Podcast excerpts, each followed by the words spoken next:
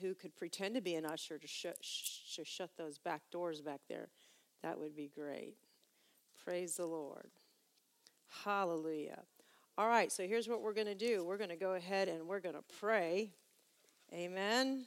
Praying is good, right? So we're going to pray the Ephesians 1 prayer. And um, then we shall dive into it. Amen. Y'all just uh, follow after me, okay? So say this with me. Say, Heavenly Father, I thank you that you are the Father of glory. And I'm asking you this morning to give me right now the spirit of wisdom and revelation in the knowledge of you, that the eyes of my understanding would be enlightened. Flood my heart with light, that I may know what is the hope of your calling, what are the riches of the glory of your inheritance in saints like me, and what is exceeding greatness of your power towards me when I believe, according to the working of your mighty power, which you worked in Christ Jesus when you raised him from the dead and you seated him at his right hand in the heavenly places, far above all principality, power, might, and dominion, and every name that's named. Hallelujah. So that is what we're asking the Lord to do for us this morning. Truth is is that if you don't know knowledge in this case is power. I know you've seen that statement, knowledge is power. Well, knowledge of the word of God is power. Amen. So, right now, we're just also going to say, Heavenly Father, we thank you for the blood. We thank you for the blood of Jesus. Jesus, we thank you for your sacrifice. We thank you that you took care of everything that you needed to take care of for us sin, sickness, depression, every, every bondage that the devil produces in our in, in lives and tries to produce in our lives by deception. You took care of it on the cross, and we thank you for the blood in Jesus' name. Amen. All right, so this morning um, I found out, I, I think I'm right. Uh, please forgive me if I'm not, but I found out that um, someone did record last Sunday morning. It's just on audio. So we have to find the audio and go ahead and upload it to our, our website, and then you can download it and just listen to it. Amen. So um, this morning, I want to talk exclusively on our authority. Obviously, in 50 minutes or 55 minutes, I'm not going to be able to cover everything that there is to know, but I'm going to talk fast and furiously, and you guys take notes.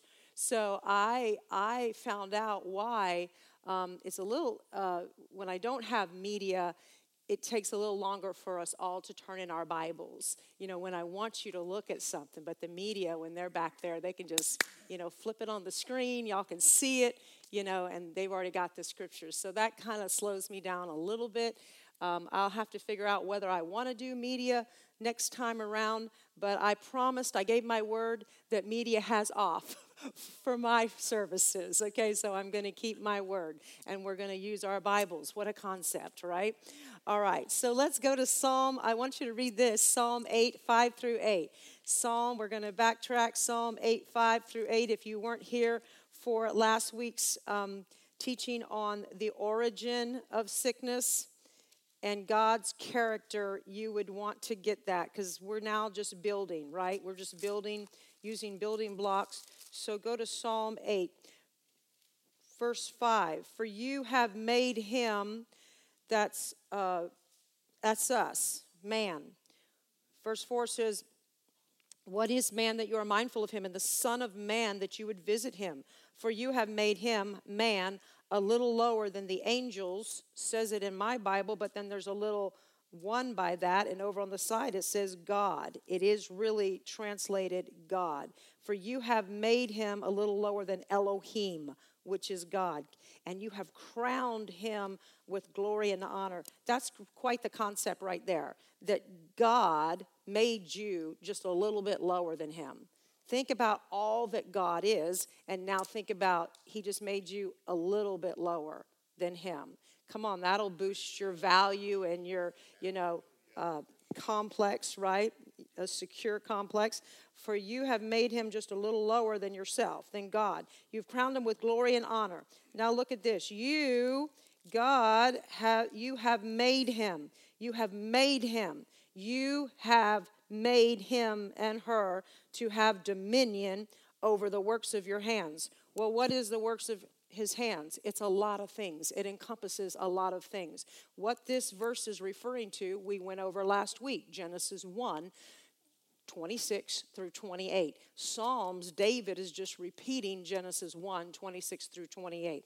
It says, You have made him to have dominion over the works of your hands. You have put all things under his feet. So, uh, your body, your mind, what is that? That is the works of his hands. He created you, right? And so you have been made to have dominion over these things. That includes your body, what it does, what it doesn't do, your mind, what it does, what it doesn't do. And it says, over all the works of his hands, you have put all things under his feet. Then it goes to talk about animals sheep, oxen, beasts of the field, birds of the air, fish of the sea, and everything that passes through the paths of the seas. You have dominion over those things. I said last week I probably wouldn't go and try to jump in a pile of alligators just to prove that I have dominion over them.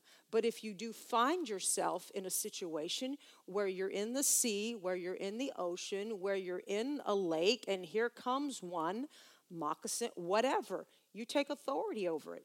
It has ears. The Bible says you have dominion over everything that passes through the waters. Okay? So that's just like a side note. I believe that. That's why I'm not afraid to go skiing in lakes. I mean, I choose my lakes. Okay? Some are have more than others. Some I would have to exercise my dominion a little more than others. But I'm just saying it doesn't stop me from enjoying the water God's made. Amen. I, I don't live in this fear of all these things because I know that he has given me dominion. So this is very important. This is this was told in the Old Testament. This was told Adam from the beginning. And so this is this is not even new covenant. This is old covenant. So this was the origin. He's put all things under your hands. He's put all things, all the works of his hands. He's made you to have control over. That's what dominion is, right? And so then if you'll go to um, 1 John 3 8, let's read 1 John 3 8. I do want you to see this in your Bible. I probably will get there faster than you just because my Bible turns very easily.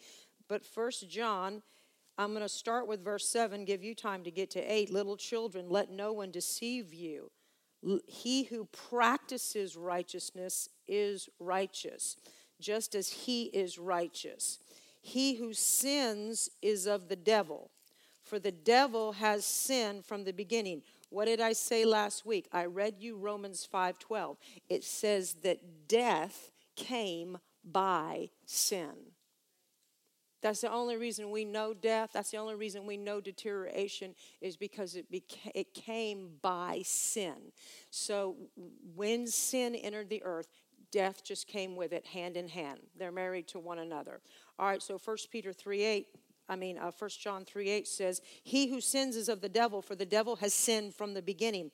For this purpose, the Son of God was what? Manifested, that he might do what? That he might destroy the works of the devil. If you're not convinced that sickness is a work of the devil, you will never resist it. You will never bring it under your control. This is what we talked about last week. What the origin of sin, where did it come from? Why is it here in the first place? We talked about the character of Jesus. We talked about Jesus saying that if you've seen me, you've seen the Father. So God's not the angry guy and Jesus is the nice guy, okay? He said, I don't do anything unless I see or hear the Father say it. So Jesus and God are one and the Holy Spirit, they're all in agreement, okay? And so this purpose, for this purpose, you know this these are things that i underline in my bible. I have different colors that that relate to different things so that when i flip in those books i just read all my colors. Because i know if i need to kind of work on authority and my dominion over satan i'm like that's orange or whatever. And i just go through and i just go through my bible and i read my orange because it's faster that way right? So for this purpose the son of god was manifested. Why? One purpose. One purpose to destroy the works of the devil. Acts 10:38. If you haven't written it down, you need to write it down now. Acts 10:38. I'm going to quote a lot of verses. Just write. I'm going to give you the references. How God anointed Jesus of Nazareth, who went about doing good, not bad, who went about doing good. What follows good? Here's the definition of good. He went about doing good, healing all, healing all, not making everybody sick, healing all, healing all, not just Sometimes yes, sometimes no, sometimes maybe. That's what I heard in the Presbyterian church. Sometimes God says yes, sometimes He says no, sometimes He says maybe. You don't put a blanket statement like that on everything with the will of God is concerned for your personal life, for personal direction. Where do I live? Where do I go? What job do I have? Yes, sometimes he'll say, Yes, do this. Sometimes he'll say, No, don't do this. Sometimes he'll say, Wait. But you can't put that in on the area of what he's already provided for you in the covenant. It's not a blanket statement. So you have to separate that and go how God anointed Jesus of Nazareth who went about doing good, healing all who were oppressed of who? The of the devil. It's that easy. For God was with him. Sickness is oppression. He said he healed them all. So sickness is oppression. If you don't know the name of it, if you don't know what's wrong with you, the way you start off is go, You foul devil, you get off me in Jesus' name. You pain, you get off me in Jesus' name. I don't know what you are. I don't know where you came from, but I curse you at the very root. I speak to you. I take dominion over you in Jesus' name. You get off my mind. You get off my brain. You get off my arm. I know I'm making this really simple. No, you, do, you don't need to go to Google right away, okay? You may not need to go to Google at all because there's lots of symptoms that fall for everything, right? You could get really messed up going to Google. You can find some things that are that are normal, like like one time I found. Uh, I realized that I had damaged my hip flexor joint, and I didn't even know I had one of those, you know, and still I started climbing a 14,000 foot Colorado mountain, and my leg gave out on me. And you're just like, what in the world?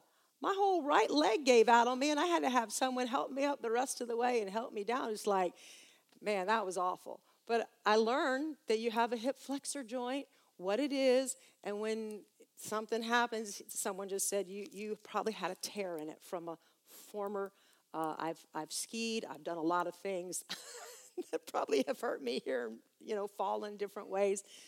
So I learned, you know, how to get the swelling down, heat or cold, right? Ice those are okay. But when you start having symptoms in your body, don't be don't be going and asking Google what they are. Okay? And I'm not saying you shouldn't go to the hospital. I'm not saying that. Doctors do the best they can. They can help some, but they have a limit on what they can do. They have a limit. With man, it, it's impossible at times, but with God, all things are possible, right? So I'm giving you the easy answer right now. For this purpose, the Son of God was manifested. Why? To destroy all the works of the devil. You've been given dominion over the works of his hands. Amen?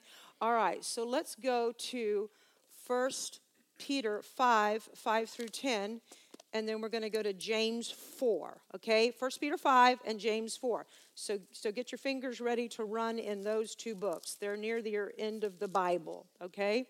1 Peter 5 5 through 10.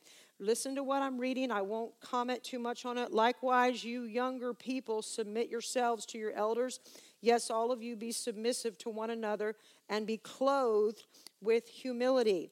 God resists the proud, but he gives grace to the humble person. Don't be proud all the time. Don't always be the one that has to do all of the talking. You have to tell everybody everything you know. If you're not careful, you're going to run out of things to say because your brain is not that full. The truth is is be submissive. When people, you know, talk to you, it doesn't say just wives submit to their husband. It says we're all to submit to one another in different ways. You know, so he says God resists the proud. Don't don't be proud proud doesn't mean that I'm strutting around because, I don't know, I think I'm all that. That's not, that's how people think pride is, is someone who's bragging or they're touting themselves or, or they have a haughty look. That's a part of it. But pride can just be the fact that you're not listening to someone else's opinion. You're not listening to someone else's correcting. Even though you don't like the way they're correcting you, just be willing to sit and listen. Maybe you maybe there is something in there you can receive, right? And so just because someone looks at you, your spouse, whatever, your friend, they don't you don't like what the way they're saying something to you, there might be some truth in what they're saying. So try to take that out of it and don't worry about the attitude. It's, it's, it's not easy sometimes, right? But God says He resists proud people. He resists proud people. He gives grace to the humble. Therefore, submit yourselves under the mighty hand of God, that He may exalt you. If you submit yourself unto God and His word, He will exalt you in due time. He said, casting all your care upon Him, for He cares for you. Be sober, be sober, be vigilant, because your adversary, you do have an adversary. Okay, there is someone out there looking to take you out. Not have to be scared, you just need to know the knowledge of it. Because your adversary, the devil, he what does he do? He walks about like a roaring lion, seeking whom he may devour. He cannot devour everybody. Do you understand? It says he walks around like a roaring lion. He don't have any teeth. He doesn't have any teeth. They're gone. He doesn't have the power to do anything to you except what you allow. The Bible says, whatever you allow on earth will be allowed in heaven. Whatever you bind on earth will be bound in heaven. There's just things you have to do, okay? And this is the knowledge that we're giving you this morning. So it says, um, the devil walks about like a roaring lion, seeking whom he may devour. That needs to be good news to you. That means he can't devour everybody. Resist him. Resist him. Re you open your mouth and resist him steadfastly in the faith.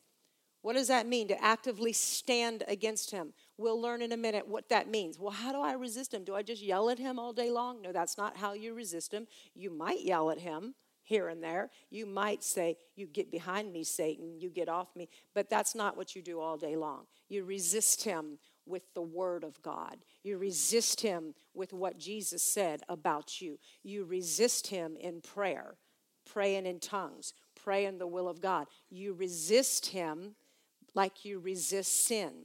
As long as you can tolerate sin and sickness in your life, you will as long let me say it again as long as you can tolerate sin and or sickness in your life you will. That means you'll always have it. You need to resist sickness like you resist sin. Many of you have gotten good at resisting sin but but you need to learn that sin and sickness are married. They are synonymous. Sickness came because of sin. You have learned how to resist the temptations of sin but you have not yet learned how to resist the temptations of sickness. Brother Hagin said, I haven't had a headache in 53 years, or whatever he said. I'm like, man, that's really good. What we're all thinking is he's never had a pain hit his head in 53 years. That's what we're thinking. That you're thinking pain manifested. No pain has hit his head in 53 years, or whatever the years was that he said. Then he stopped and he said, But I've had marvelous opportunity to receive one. What does that mean? That means he did have some pains hit his head in 53 years, but he took authority over it. They didn't stay for long. And so that's what he's saying. He doesn't say that a trial is not going to come to you. It doesn't say that you should never have a feeling of pain. He just said, I haven't, in other words, he didn't receive the package. He sent the package back where it belongs, straight to hell. Amen. And so he had victory over it. That's that's what I'm saying right there, and that's what he's saying. So it says, resist steadfast in the faith. What does resist mean? To withstand against, to actively stand against. You're going to have to do something. If you if you didn't hear Wednesday night sermon, you need to download it. You need to somehow get it. Um, having a righteous conscience. That is one way to withstand the attacks of the devil. And we'll go to Ephesians 6 in a minute. So if you'll go to James 4, everybody, I, I warned you, so you should have already been turning. James 4, verse 6. But he gives more grace. He gives more grace. Who does he give more grace to? Favor, the humble. He gives more grace to the humble. Amen. And so it says, God, again, here we go. God resists what? The proud, but he gives grace to the humble. Therefore, submit to God. Now, let's talk about that just for a second. All that means is if God said it, you do it. It's that simple. If God said it, well, how do I know what God says? You open your Bible and you read. This is what pleases God, and this is what doesn't please God. I mean, you can start really in Acts and go to Revelation. You don't even have to read the four Gospels to know what pleases God and what doesn't. And so he says, submit to God. What does that mean? Submit to his words. Jesus said, if you abide in me and my words abide in you, then you'll ask what you will and it shall be done for you. So if you don't have his word abiding in you, you really can't ask whatever you want. You really don't know what he's saying or what he's not saying. Amen. So all that means is submit to God, submit to the sayings of God, submit to his word and then submit to the Holy Spirit when he when he speaks to you individually about your life. Amen. All right, so it says submit to God, verse 7. Therefore, submit to God what I'm about to read you now doesn't work unless you're submitted to God. Amen. Resist the devil, and he will what? Flee. Well, I've said get out of here, get out of here, Satan, before, and nothing happened. Well, say it again. Say it again. He's like a persistent dog that won't shut up sometimes. He's like a persistent dog that won't stop barking sometimes. But when you put your foot down and you go, no, in Jesus' name, and you get serious about what you're doing and you submit to the Word of God, listen, like Pastor says, million times you can't invite a wild boar or a pig into your house and say okay i only want you to stay in the kitchen and put the gate up the child gate. That pig will be through every room in your house. That's what he does. He roots he roots he roots everything out right? He destroys everything. So you don't let satan in any part of your life and go i'm going to reserve this little part of my life or this little part of my thinking to the devil. I mean it's not that big of a deal and then and resist him on the other end you don't resist the devil and allow him in on one side you have to 100%. He said, draw near to God, cleanse your hands, you sinners. You have to 100% say, if Jesus said it's wrong, it's wrong. End of story. If God says it's wrong, I'm not doing it. I'll never do this again. He'll provide for me, He'll take care of me. That's what submitting to God means. You have to submit to Him 100%. I didn't say you have to be 100% perfect, but if you're at least aiming for the mark, at least put that target on the wall put that dot in the middle, if you're at least got that arrow aiming for the mark, God knows it. He knows your heart that you're aiming for the mark. Maybe you haven't read everything you need to read yet. You need to read, or you're not going to know. But what I'm saying is that He does know your heart. And once you hear the truth from the pulpit or from teaching or from reading, then that's when the Holy Spirit says, okay, now you know. And now you're responsible for what you've heard. And then and only then, when you're submitted to God and your attitude is not a prideful one, and it's not like, I don't really like that. I don't really want to do that. Well, if you don't want to do it, you're not going to have the authority strong in the rest of your life when you say, I resist you. He's going to laugh at you and say, Ha ha ha, but you didn't resist me over here. I'm not forgiving Aunt Mary. What she did was wrong. Yes, what she did was wrong. What some man did in abusing a young child was wrong. Yes, you, you have, I got a right. No, you got a you don't have that right. Jesus forgave you, but I've never sinned like that. I've never abused a child. I've never murdered. That sin is way worse than what I've done. You can't go there in your mind. I would never do that. He said, Forgive. He didn't say it's okay what they did. He said, You release them of the debt. He said, Vengeance is mine, I'll repay. You let God take care of situations and don't pray, get them, God, kill them and take them to the deepest parts of hell. That is not forgiving yet. Okay, you just release the debt. You release them of what they did to you. Yes, most of the time it was wrong what was done to you. You were wronged. But Jesus said, Release the debt, and I'll forgive you, and you'll be healed. So if you're not, I'm just talking about a little area of submission. If you're not willing to submit in that area of forgiveness and walking in love, devil's going to have heyday in your body and in your mind and in your life. And that's just the way that it is. And so that's why I wanted to read James 4 7. Submit to God first. Then you have the authority, you have the confidence inside of you going, I'm submitted to God. Devil, I'm walking in love now. Devil, I'm walking in love. I'm submitted to God. Now I resist you. You have such confidence that rises in your heart. And you're not saying that you're perfect. You're just saying, this area of my life that I know that I needed to deal with, I'm not doing that anymore. And I resist you. You get off me. And he will leave because he knows he doesn't have the right. Amen? All right, so these verses I'm just going to quote to you. Uh, write them down unless you did already last week. Colossians 1 12. Remember, we're talking about authority. Colossians 1 12 and 13. Giving thanks unto the Father who has qualified every one of us. If you've been qualified to run in a race, you're qualified. You're going to the line. Do you understand qualifications? You've been qualified to enter the contest. Giving thanks unto the Father who has qualified you to be a partaker of the inheritance of the saints in light. Amen. Who has delivered us. HAS is past tense, not who will deliver us. HAS, he has delivered us from the power of darkness and translated us into the kingdom of the Son of his love. Hallelujah. In whom we have redemption through his blood, the forgiveness, which is really the remission, the removal of sin. And so, why do I know that by heart? Because I've looked at it and looked at it and looked at it one million times.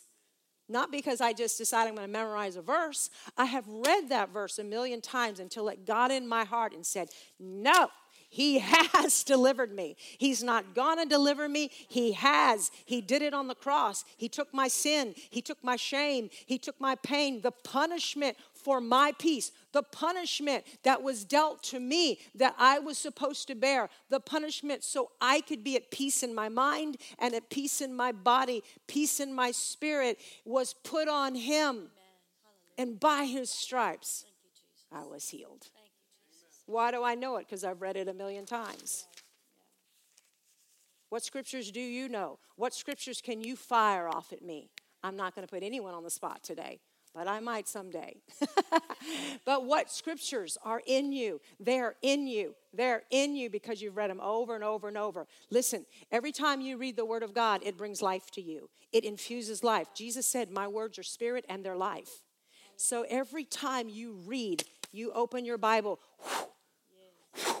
the life of God, it hits you like manifest. It, it hits you, it comes through your spirit, and then it starts manifesting in your mind and in your body. That's just the way it is because his words bring life. That's why Jesus said, I am the bread of life. Man shall not live by natural bread alone, even though that's a good thing if you make it on your own. It helps your body in many, many, many ways. But he said, still then, man shall not live by bread alone, but by every word that proceeds out of the mouth of God. You cannot live just by good food. Good food is not just alone going to fix your sickness or your problem. Some of you need to eat good food, and that will help some of you immensely. But I'm telling you right now, it's not the only answer to everybody's problem. Just eat good food. Just go on the keto diet or whatever. No, he said, Man shall not live by bread alone but by every word that proceeds out of the mouth of God.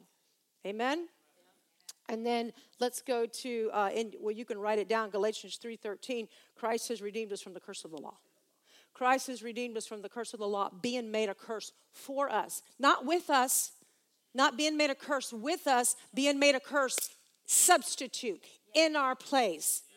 That the blessing of Abraham, you might want to go back into Genesis and read what the blessing of Abraham is.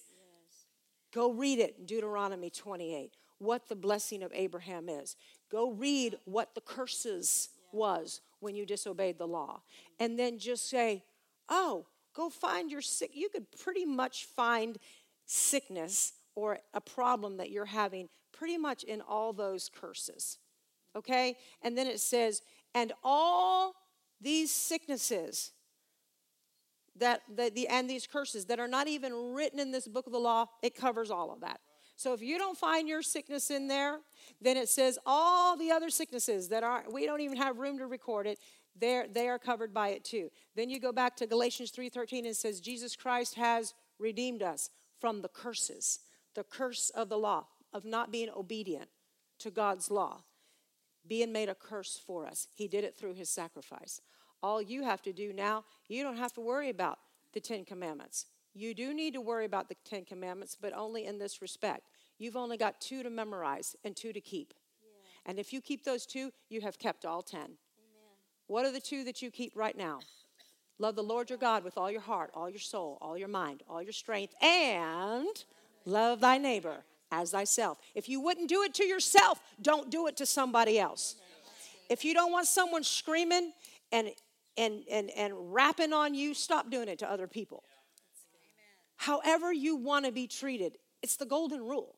However you want to be treated, you treat someone else like that. Whether they made you mad or whether they didn't make you mad. However you want your spouse to treat you, you treat them. Not how they are treating you, how you want them to treat you. You treat them that way because the laws of sowing and reaping, it goes with everything. If you sow love, you're going to get it. If you sow finances, you're going to get not multiplied, not added and subtract, multiplied. multiplied. If you sow love, multiplication of love is coming back into your life. It may not always come back through that person that you're like, I really want you to love me. It's this person. You have to love me. I'm so in love. Stop doing that. Do it before God. Do it before God. He said, You sow love, you're going to reap love. And that's just the end of it. Stop putting expectations and requirements on people, so even when you read the Bible. Just so. Once you release your money, let it go. It went into God's throne room. Yes. So good. So good. Once you release love, let it go. Nobody owes you anything back at that point. It says, "Oh, no man anything but to love." Your your debt is only to love. Amen. And if you're not going to walk in that, you're not going to have any freedom over the devil because he's just got you bound up. There's a lot of things that you may not know. But I'm telling you right now, if you will live by the commandment of love, a lot of this stuff will just fall off you. Amen? God, God will have mercy. Amen. And so let's go to um, let's go to Mark 16 real quick. Because again, we're talking about authority. Mark 16. Thank you. And he said to them, verse 15, Go into all the world and preach the gospel to every creature. Okay, that's what he said for us to do first. Well, I'm not a preacher. Well, I'm not like Pastor Daryl, Pastor Lisa. He, this is not a pastor scripture. This is a Christian scripture. Go into all the world, Christians, people, disciples of Christ, go into all the world and preach the gospel to every creature. Who are the creatures in your life? Who are the creatures that you come into contact with every day? Who are the ones that God is showing you that, hey, I need to give them a word of encouragement? Hey, I need to speak to them. Hey, I need to give them a Bible verse. That's what he's meaning. You go preach the gospel, the good news to people that are in your life. He who believes, that's me, and is baptized will be saved. He who does not believe will be condemned. These signs will follow those who believe in my name. They will cast out what? Devils. That doesn't necessarily mean you're going to cast out devils from everybody else. You need to start learning how to cast out the devils in your own life first. When you can get them out of your own life, then God will help you get them out of other people's lives. Does that make sense? All right. And and then it says they will take up serpents. Well, what does that mean? No, you're not going to be handling serpents just to show everybody you've got authority over them. It's just said it just means that if a serpent bites you and you didn't know it, it will not hurt you. That's something that you have to walk in. Paul did. Uh, bit him on the island of Malta, and he just shook him off his hand. They, they were poisonous serpents, and he shook them off in the fire. Well, you can shake them off in the fire too. And but you have to get this scripture in your heart, right, and in your mind. They will take up serpents if, if they drink something deadly. I've have, I've had to stand on the word on that more than once. If they drink anything deadly, It will by no means hurt them. They will lay hands on the sick and they will recover. They will lay hands on the sick and they will recover. Lay hands on your own body. Lay hands on your own body. Lay your hands on your on your stomach or your eyes or whatever's going on. Lay your hands on your ears. In Jesus' name, I lay hands on the sick. Get off me in Jesus' name. You can pray over yourself. And it means for others too, but that, that one that says, if you drink anything deadly, it, it by no means hurts you. Well, you're going to laugh at me, but I mean, this is a real situation. It's dumb. It's stupid. It's something that I did. I had a, um, I had a bottle of blue Listerine. You know how it's blue sometime in the bottle? And, uh, and it was in just like a, a, a plastic bottle. And then I had a bottle of blue fingernail polish remover. So this liquid was blue. The bottles were were similar, you know, just because I guess I had poured some Listerine and just I, I don't know I don't know what I did. But I got up really tired one morning. I mean, normally I don't put the, the nail polish remover in front of me where I'm looking at the sink. Usually it's off to the side because I don't use it very much, you know. But for some reason it was it was up there in front of my sink where normally the Listerine is. And I was very tired. I just grabbed the wrong bottle. And uh, first taste of acetone was horrible, you know. And I, I mean, I mean, the minute it hit my lips, I was like, blah, you know. I was just, you know, all over the sink, all over the bathroom, and it, it was awful. I was, I was washing myself with water and and all that, and I was like, oh my God, that was stupid. But um, hey, I said, nothing shall by any means hurt me. Lord, forgive me for being stupid, but nothing shall by any means hurt me. Amen. And so, no, I didn't get any sick from it. I think I ingested a little bit of it, but you know, you don't really ingest Listerine anyway, so I've kind of known how to swish with it and not really ingest it. But boy, when that acetone hit me, was not a good thing. But God is good. Amen. So let's go to Matthew 28. Matthew 28. I want you to see this. Again, what are we talking about? We're talking about authority, right? We're talking about authority, you're going to have to use it. Resist means to exert force in opposition of, to actively stand against. To actively stand against. Let's go to Matthew 28. This is a great scripture. Verse 19, uh, no, verse uh, 18. Chapter 28 of Matthew, verse 18. Jesus came and spoke to them, saying, All authority has been given to me in heaven and on earth. Who has all authority? That's what he said. He doesn't just have it in heaven, he has it on earth too. All authority has been given me in heaven and on earth. Well, how do you think he's going to execute that authority on earth? Through you. Not through, he doesn't really have the right, right at the moment, to execute it just at will. He's already done his work here. And now we're his body, he's the head. And so, if it's going to get executed here on earth, it's going to come through who? You, us, right? It's going to come through you, not through him. All authority has been given to me in heaven and on earth. Go. So now he's sending you as an ambassador. Go, therefore, and make disciples of all nations. Make students of the Word of God. Make students of Jesus Christ. That's what that means baptizing them in the name of the Father and the Son and the Holy Spirit, teaching them to observe, that's what I'm doing right now, teaching them to observe all things, not a few things, that I have commanded you. And lo, I'm with you always, even to the end of the age. Lo, I'm with you always. He said, All authority has been given to me in heaven and on earth. Now go. What is he? He's commissioning his body. Now you go and you make this happen. That's what he's saying. All authority has been given to me in heaven and on earth. Now you go. You go, therefore, and I'm going to be with you. Lo, I'm with you always, even to the end of the age. No, he's not going to like peace out when the tribulation hits. If we're still here during a piece of bad trouble, he's not going to peace out from your life. He says, I'm with you even to the end of this age. Amen. So let's go to Ephesians 1. Let's go to Ephesians 1. That's where we started this morning. And I I love this. And I'm not going to be able to spend a lot of time on it, but I want you to read Ephesians 1 and 2 every day of your life, at least up to verse 10 in chapter 2. Starting with verse 15, Ephesians 1, write that. Ephesians 1, 15 through 23, and then Ephesians 2, 1 through 10, because it all goes together. Amen? So it says, verse 19. So, we're going to talk about this is the prayer we, we were praying over ourselves, that we would know this, that we would understand this, that our hearts would be flooded with light. I'll start with verse 19. And that we would know what is the exceeding greatness of his power towards us. What is the exceeding greatness of his power that is displayed towards us and on our behalf who believe, according to the working of his mighty power which he worked in Christ when God, the Father, raised him from the dead, seated him at his right hand in the heavenly places. Where is he? Far above all principality. Where is Jesus sitting right now? He is sitting in authority. We're talking about a seat of authority.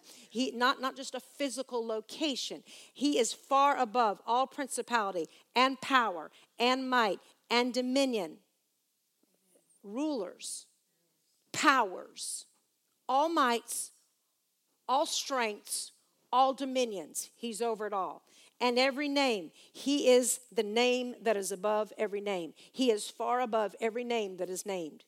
He is far above the name of cancer. He is far above the name of bursitis. He is far above all names that exist in this earth. Amen.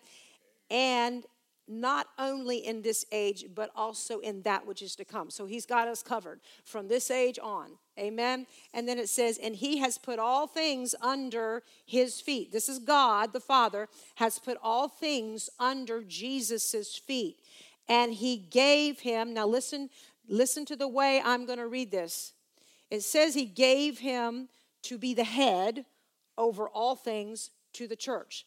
Now, let me read this a different way. He put all things under his feet. What, are, what is feet? It's a part of the body, right? So we are the body of Christ. So even if you are a foot in the body of Christ or the smallest little pinky toe, everything is still under your feet.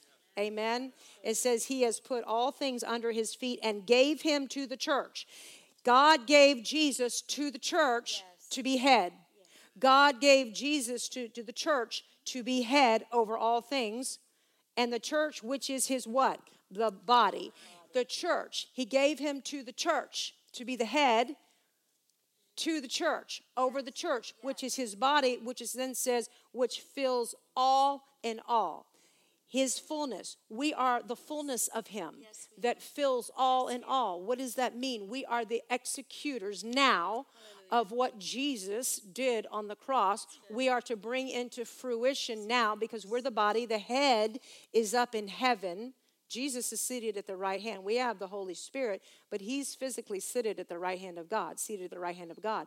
But it says he gave, God gave Jesus to the church to be the head over his body, the church, which fills all in all, the fullness of him. So we actually fill Jesus out. Jesus doesn't do anything by himself Amen. without the head directing us. And if we don't listen to him, we're not going to get it done. That's That's and so read Ephesians 1, right? Every day. You he made alive who were dead in trespasses and sins. And da da da, they go on about how you once walked. Verse 4, but God, chapter 2, verse 4, but God, but God, ha ha, but God, who is rich in mercy, because of his great love with which he loved you, even when you were dead in trespasses, has made you alive together. Alive together with Christ. Where's Christ seated? He's in the heavenly places, and he made you alive together with Christ. By grace you have been saved. And what? Verse 6 He has raised us up together. Raised us up together and made us sit together in the heavenly places in Christ Jesus. You are sitting in that seat of authority with Christ Jesus. He is what? He is far above all principality and powers and mights and dominions and every name that's named. Well, where are you? You are far above all principality, powers, mights, and dominions. It says he's raised you up together with him and he made you. What did Psalm 8 say earlier? He made us have dominion. And now it's saying it here in the new covenant. It says he's raised us up together, made us sit together in the heavenly places in Christ Jesus, that in the ages to come he might show us the exceeding riches of his grace in his kindness towards us in Christ Jesus.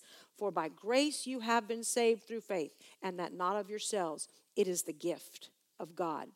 For we are his workmanship, created in Christ Jesus, verse 10, for good works, which God prepared beforehand that we should walk in them. We share that seat of authority. If you if you don't see anything else, please see the fact that you've been raised up with him. If you know where he's sitting, far above all principality, might, and dominion, then you know where you're sitting. You're sitting and sharing that seat of authority. But you, as the body, er, is still on earth. You're the ones to execute that fullness. And you're to do it to get Satan off people and off yourselves so you can get them free so they can go proclaim the gospel. If you if you are not able to walk in the good works that he's planned for you beforehand before the beginning of time, it says we're his workmanship created for good works. If you can't walk in those good works, then you got to get the devil off you. That's just the bottom line. And you need to see yourself seated in the heavenlies with Jesus Christ, executing that. Amen? All right, so let's go to, I'm just going to read this again to you. What does resist mean? To exert force in opposition of. You are going to be, from as long as you're here in this earth, you're going to be on active duty. Well, what's active duty? People that are in the military, 24 7. They're doing something for the military. They don't get to get they don't get to go home maybe every once in a while, but when they're there serving, they're there serving all the time. They are actively standing against the enemy. Whether it's doing this section, this section, this section, whatever section it is, you are going to resist actively. And then you need to know how you're going to resist the devil. Amen. You are going to say some things, you are going to speak some things, you are going to command some things, you are going to pray some things, and you're going to learn how to pray. And this is not what this uh, Sunday's about. But the truth is, is that here's what you need to write down. You need to pray, speak, and com- command. You need to pray, speak, and command. Listen to what I'm going to say here in a minute. From your position, not your condition. You need to pray, speak, and command from your position in the heavenlies, not from your condition down here. Oh God, heal me. Oh God, help me. Oh Jesus, have mercy. He will have mercy. But those prayers are very limited. They're just limited. And depending on where you are in your growth and what you know and what you've been taught, He's going to require some things of you. But you need to know who you are in Christ. You need to know where you're seated right? And so always remember to pray, speak, and command from your position up here, which is far above principalities, powers, might, and dominion, not your condition. Amen. So the last place we're going to go here is Ephesians 6 13. Ephesians 6 13. Stay in that same book, just move a couple chapters over, okay? So we're going to start with verse 10, actually. Finally, my brethren, be strong in the Lord and in the power of his might. Finally, my brethren, be strong who in who? In the Lord and in the power of his might. Now, what do we need to do? I'm teaching you today, and I don't have a lot of time to go into depth because Ephesians 6 literally 10 through whatever is a whole sermon, an hour sermon in itself. And I don't have that time, but I'm going to give you some highlights. This is how you actively stand against the devil. This is how you resist. Amen. Finally, my brethren, be strong in the Lord and in the power of his might. Put on the whole armor of God, that you may be able to stand, that you may be able to stand against, stand against the wiles. What does that mean? The wiles of the devil. It means the schemings of the devil. He is always scheming. He is always looking to how can I take this person out? If you're no threat to the devil and you're not and you're really living half in, half out, whatever, you're you're the hand of God is, is kind of limited on what it can do for you. But sometimes you are a target. There's nothing to be afraid of. But if you're in a position like us, where if he can take us out, he can take 250, 275 people out.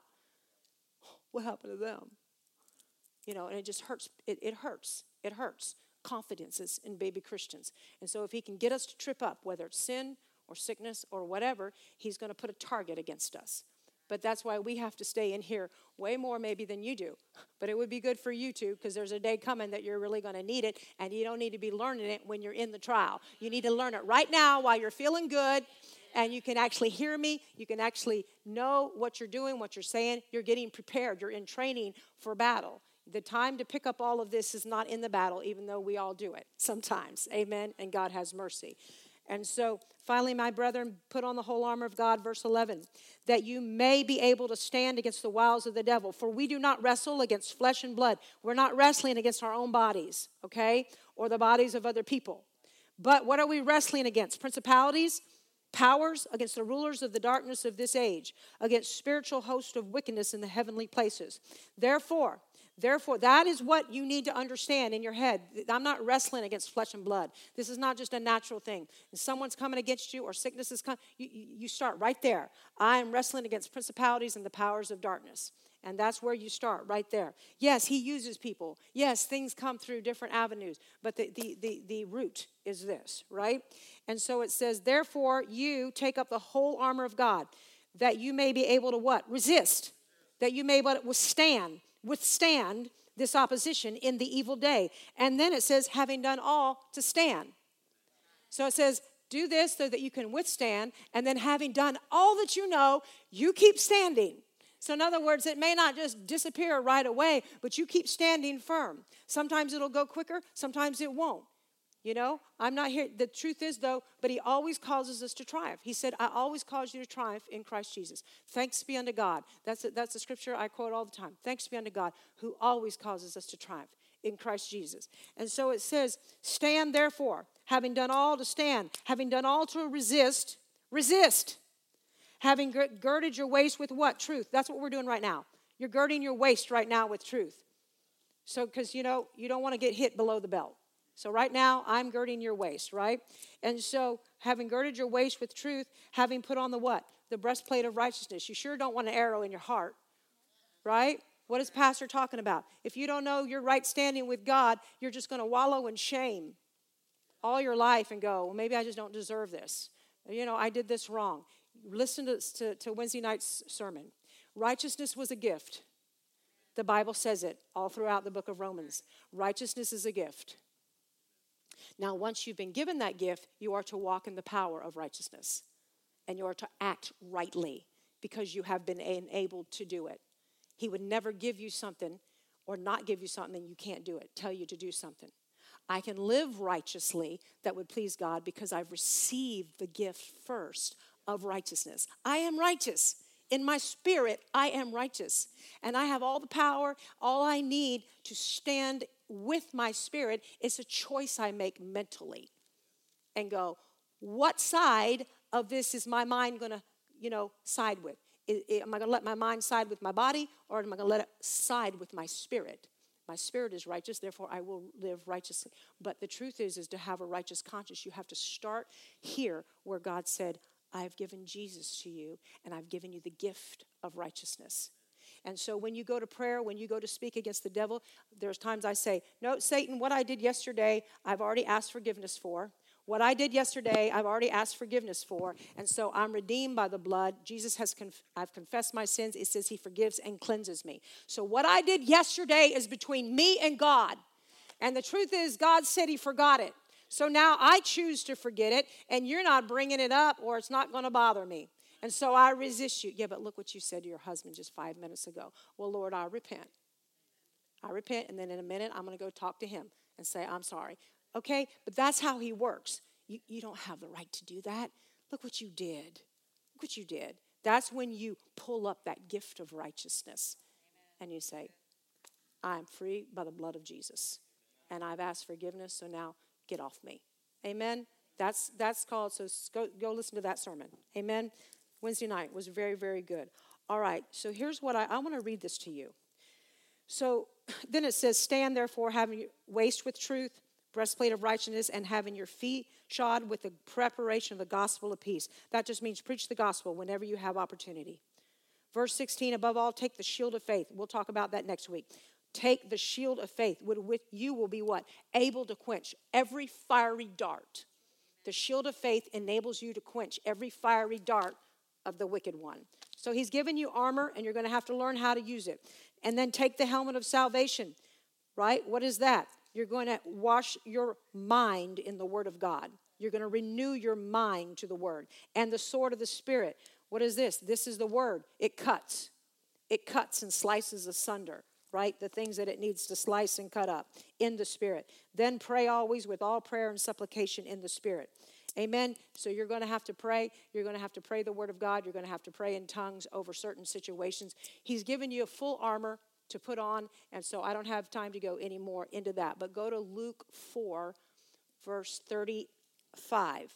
Go to Luke 4, verse 35. I love this scripture. And um, praise the Lord. Uh, verse 38. My bad. Verse 38. Luke chapter 4, verse 38. Now Jesus arose from the synagogue and entered Simon's house. But Simon's mother in law, his wife's mother, was sick with a high fever, and they made request of him concerning her. Remember that fevers Fever, for the most part, is just a symptom of something else going on your body. You got inflammation, you got sickness, it's fighting. Fever, fever does fight. It's just something, it comes, from. it's high fever, but if it gets too high, it gets dangerous right? So fever is not really a sickness, but she it says she was sick with a high fever. Didn't say what was causing it, and this is what I'm trying to get across to you this morning. Even if you have a symptom of something that you know that's probably not the root, you can attack that symptom with the word of God and then say and the root of it. I curse fever in my body right now and the root of it, whatever's causing it. So here's what Jesus did. They made request of him concerning her, so he stood over her and did what? He resisted it. He rebuked the fever. He actually said something to it. Did you know that symptoms have ears? They have ears. They don't have ears like you and I, but they have ears. They have ears of a sort. And Satan has ears. And if he's the producer of it, He's listening if you'll take your authority. So he stood over her and rebuked the fever, and what happened? It, it, not he or her, but it's an it. Remember that it's, ITs, have ears. ITs have ears. And he rebuked the fever and it left her. And what did she do? Immediately she arose and served them. Immediately, immediately. Start believing God for the immediatelys in your life. You can't serve God, you can't walk in the good works of God if you're lying in bed sick with a high fever. And He wanted her to get up and serve. And He wants you to get up and serve. And so, years ago, when I was in the cabin, I was studying this book when I was really sick, but I was coming out of it, right? I was coming out of this, this sickness that I had had. And um, I, started reading this book about natural things, right? And I, and I was studying this book about natural things.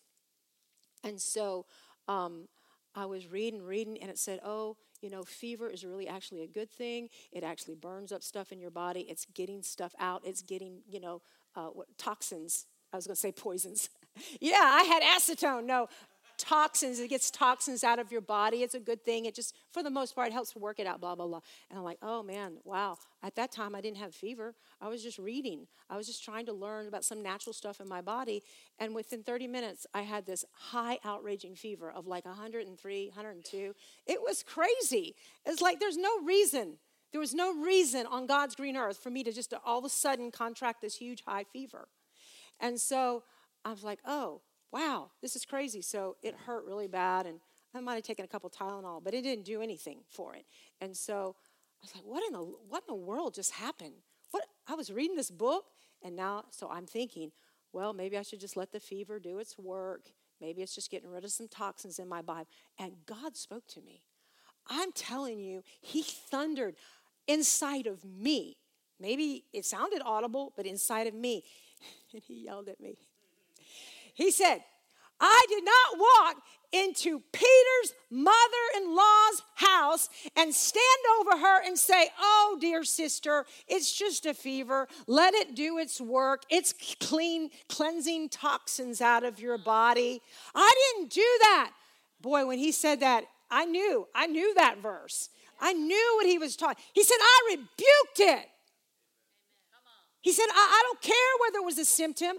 I didn't do, oh, let it have its perfect work. No, I rebuked it. It says, the other, the other uh, gospel says he laid his hands on her. This one says he stood over her, but the, the other gospel said he laid his hands on her and he rebuked the fever.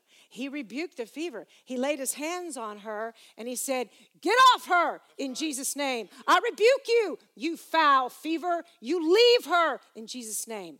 And it had ears and listened and it left her.